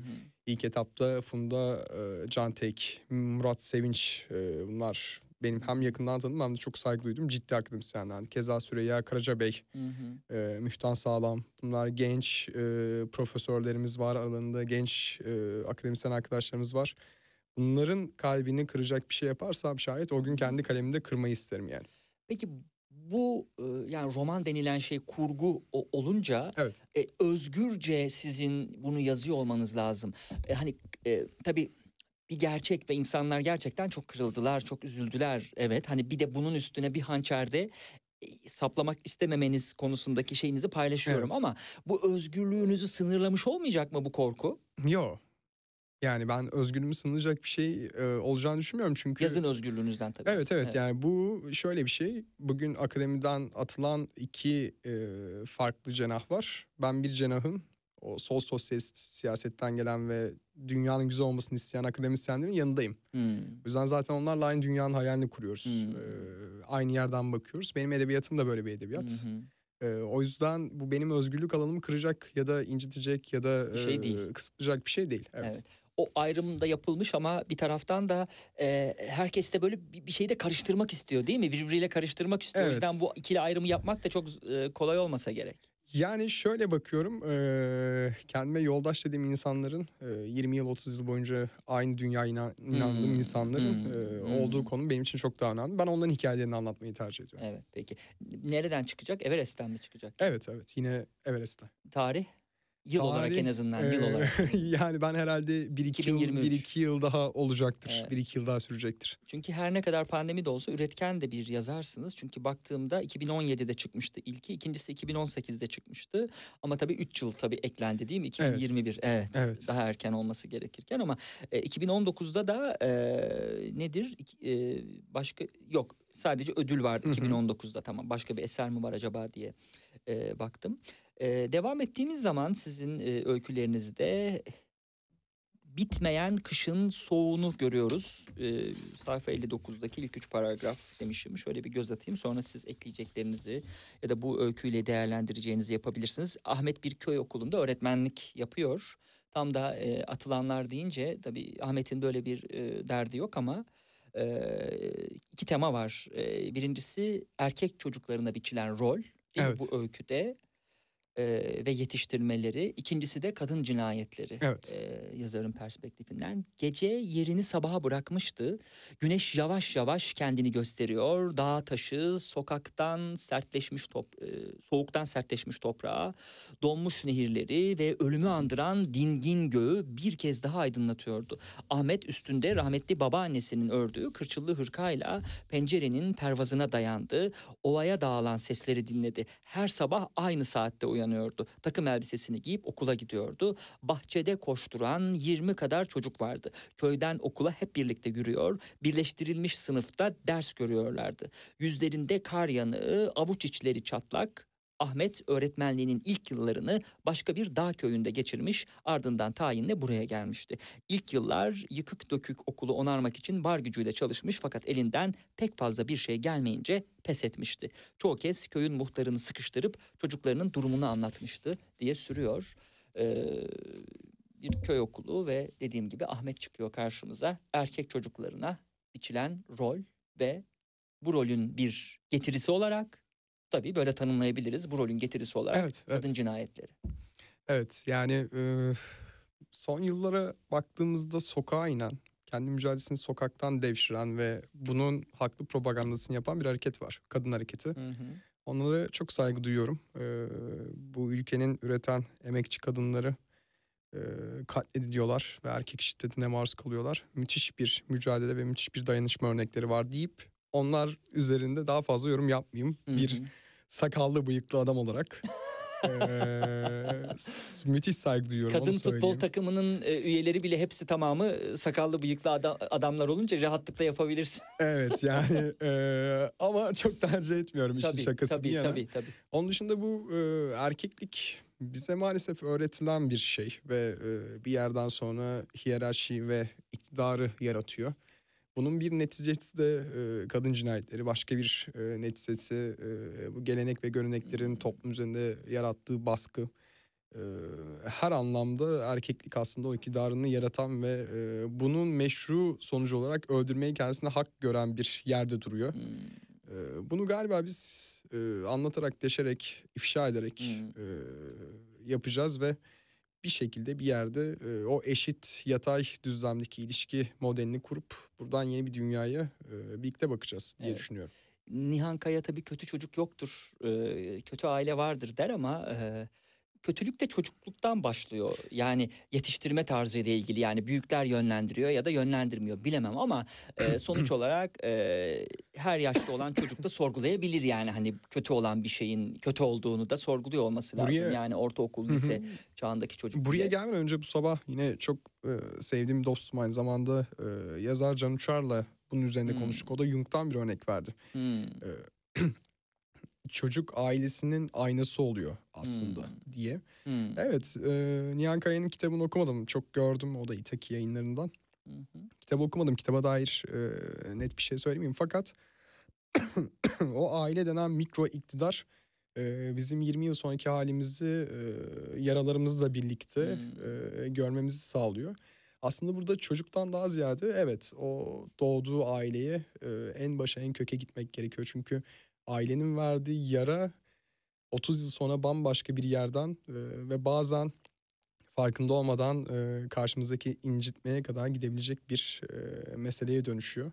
Buradaki çocuklar da evet çocuk her zaman suçsuzdur ve her zaman e, korunmaya, saygı duymaya muhtaçtır. Fakat e, toplum bizi öyle bir noktaya getirdi ki bazen o küçücük çocukların e, gözünden bir şeyleri anlatıp biraz da o ajitasyonla birlikte e, değişime ön ayak olmaya sebep olabiliyor. Hmm.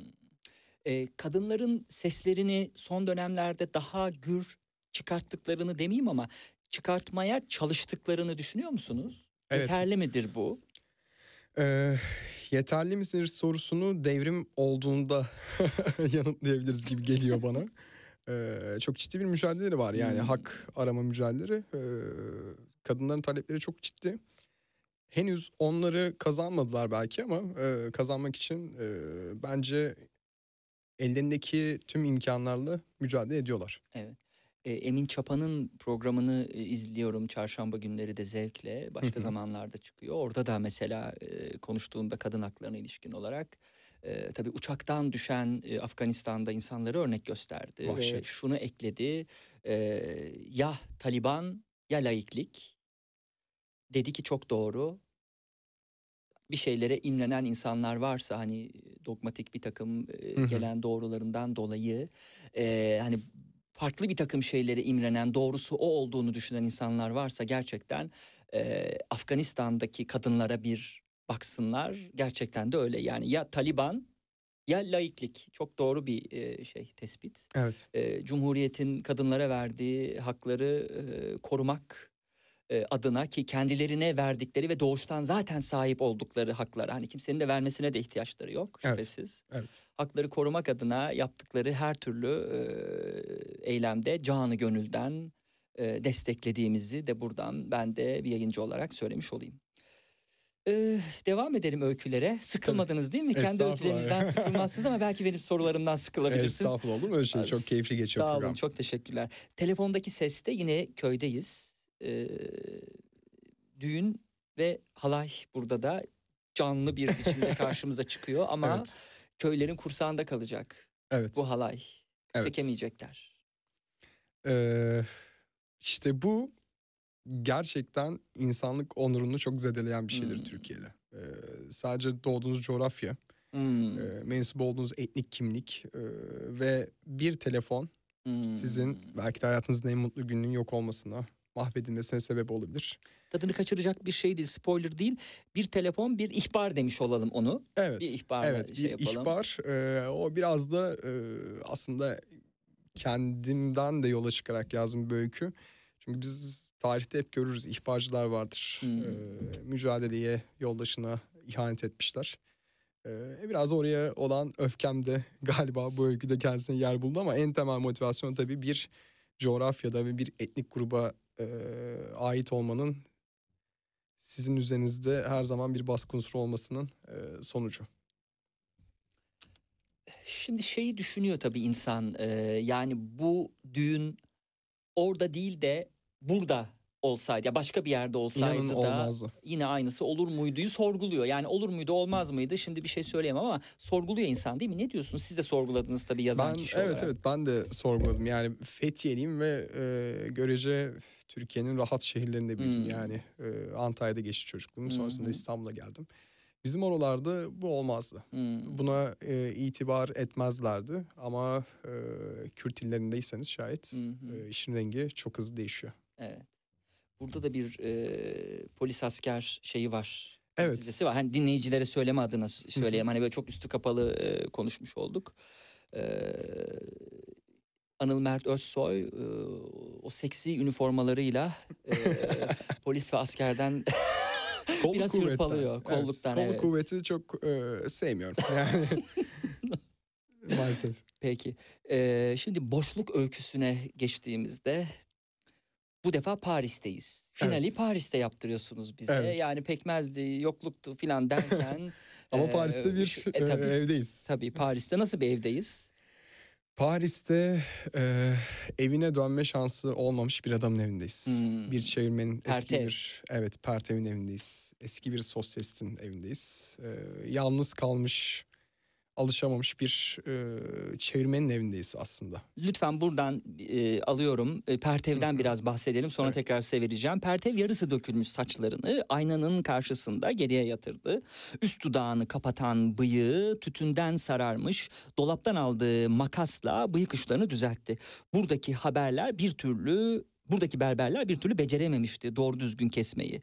Tarif mi edememişti yoksa şehirlerine kendisi gibiler mi gelmemişti bilmiyordu. Yıllarını verdiği Paris'e bir türlü alışamayışını gururuna yediremiyordu. Şehrin sokaklarında dolaşmaya, bir köşede öylece durup sokaklarda akıp giden insanların birbirine karışan seslerini dinlemeye, kendisine benzeyen sese yaklaşmaya, merhaba demeye bir türlü mecali yoktu diye sürdürüyor Pertevi. Şimdi dinleyelim Pertevi sizden. Evet yani e, Pertev aslında böyle bir karakter. E, yokluk ve e, yalnızlığın içerisinde Fransa'ya göç etmek zorunda kalmış e, ve çeviriyle hayatını kazanmaya çalışmış ama hiçbir zaman eve dönememiş.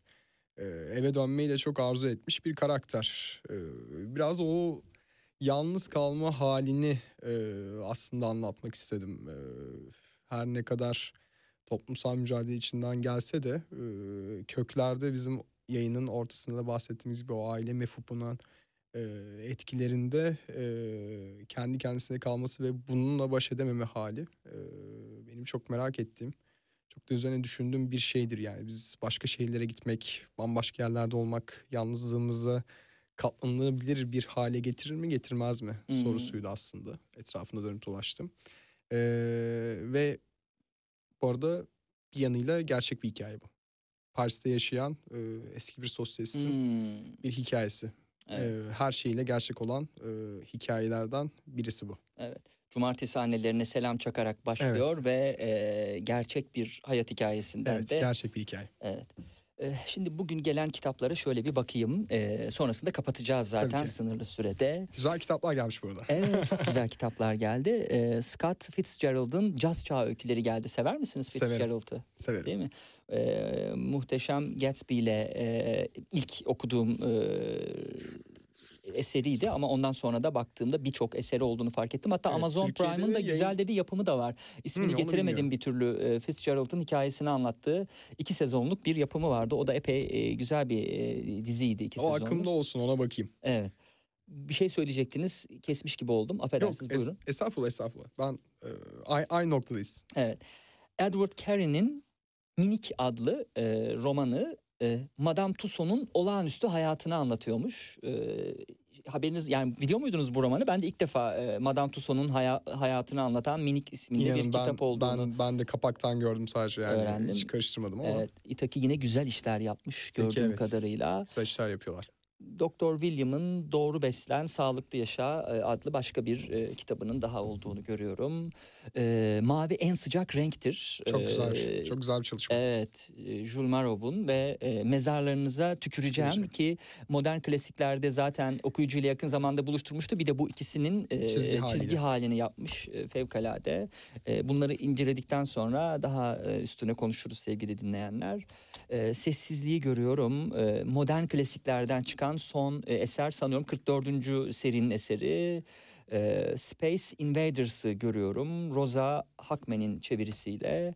E, Itaki'nin e, bilim kurgu klasiklerine gerçekten bayılıyorum. Sever misiniz siz de bilim kurgu Ee, okumayı? Bilim kurgu Dün okumayı serisi belki. e, hiç beceremedim. Ha. Yani e, son dönemlerde de çok böyle aramızda arkadaşlarımla da konuştuğum bir şey. Bilim kurguya çok mesafeliyim ama e, Itaki'nin bu işi çok iyi yaptığını biliyorum. Çok çalıştıklarını da biliyorum. Evet. E, önümüzdeki yıllarda okuma listemde Evet, olacak bilim Peki. kurgu. Alaycı Kuş çıkmış bu arada bilim kurgu klasiklerinden de ve George Orwell'ın e, 1984'ünün e, şeyi de çizgi halde çıktı. Tabii George Orwell'in e, telif hakkı düştükten sonra bütün yayın evleri Evet, iletişimden maalesef. hepsi e, peş peşe çıktı. Bir de çizgi romanını da e, yapmış oldular Şu George an Orwell'in. George Orwell e, aynı zamanda popüler bir kültüre de döndüğü için Hmm. e, maalesef yayın evlerimiz onun e, kanını eme eme bitireceklerdi. Birkaç yıl daha sürecek. En azından oku, okunmuş olacak. Yani çizgi romanı bilmiyorum nasıl buldunuz? Çok hoş, Ee, hoşlanmadınız çizgi roman Evet halinden. yani ben George Orwell gibi yazarların telifinin düşmesiyle birlikte bir anda paraya dönüşen bir meta olmasını çok doğru bulmuyorum açıkçası. Evet.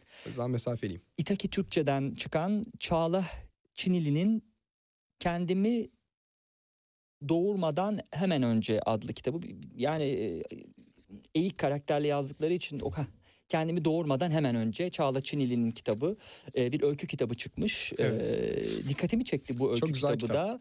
E, gelmeden baktım Çağla Çinili Çinili de e, Çinili'yi de programımıza davet etmeyi planlıyoruz sevgili Çok dinleyenler. E, yakın zamanda e, gelecek haftalarda kimler gelecek programımıza e, şöyle bir göz atalım. Mustafa Çetiner bizimle olacak. İzzet Er gelecek. Fatih Yürür'ü görüyorum. Zeynep Bugay'ı, Sevinç Türkmen'i e, konuk edecekmişiz ilerleyen haftalarda ama programımızda e, aynı şekilde İtaki Türkçe'den çıkan Çağla Çinili de e, davet listemizde olacak. Onu da söyleyelim. Programın da süresinin sonuna geldik. Evet. Var mı son olarak söyleyeceğiniz bir şey? Ee, çok teşekkür ediyorum. Tüm Sputnik çalışanlarına da çok teşekkür ederim. Ee, bu pazar günü beni davet ettiğiniz için size ayrıca teşekkür ederim. Umarım keyifli olmuştur. Ee, bizim için keyifli oldu. Dinleyiciler için de eminim öyle oldu. Sağ olun geldiğiniz için. Anıl Mert Özsoy'un e, Everest yayınlarından çıkan öykü kitabını da e, dinleyicilerimize hararetle öneriyoruz sevgili dinleyenler. E, bugünlük de bu kadar. Dakikalar içerisinde 18 haberlerine bağlanıyoruz. Hoşçakalın.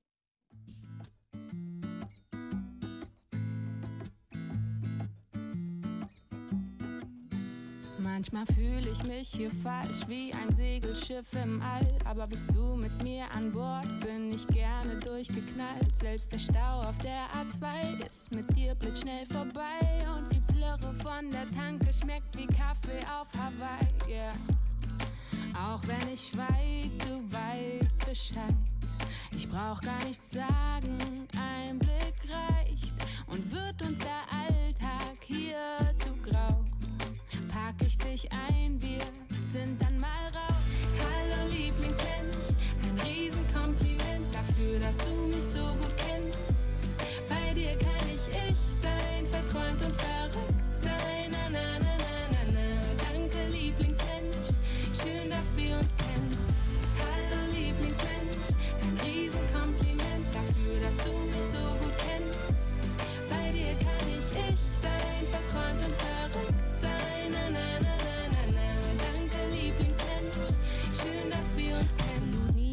darf's erfahren, aber dir vertraue ich's an, weil du's sicher aufbewahrst. Meine Area 51. Manchmal drehen wir uns im Kreis. Aus ner Kleinigkeit wird Streit, aber mehr als fünf Minuten kann ich dir nicht böse sein. Yeah. Mach ich dir was vor, fällt's dir sofort auf. Lass ich mich hängen, dann baust du mich auf.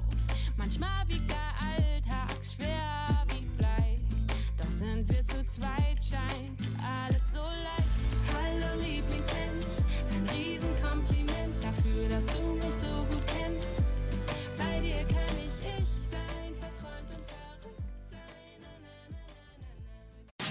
Gündem dışı. Mutluluk danışmanısınız bir de aynı zamanda. Çok güzel işler yapıyorsunuz Türkiye'de. Ne kadar güzel mutluluk danışmanlığı için size geliniyor. Mesela kimler geliyor daha ziyade size? Mutsuz çiftler mi geliyor yoksa e, yalnız kişiler mi geliyor? Belki 14 Şubat'a doğru e, ne olacak benim bu mutsuzluğumun hali falan diyenler mi geliyor? Kimdir e, genelde gelen hedef kitle? Ben kurumlara mutluluk danışmanlığı yapıyorum. E, Kurumlarda kurumlar da önce az ücret verip insanlara mutsuz edip sonra da size mi danışıyorlar nasıl mutlu edeceğiz bunları diye? Gündem dışı.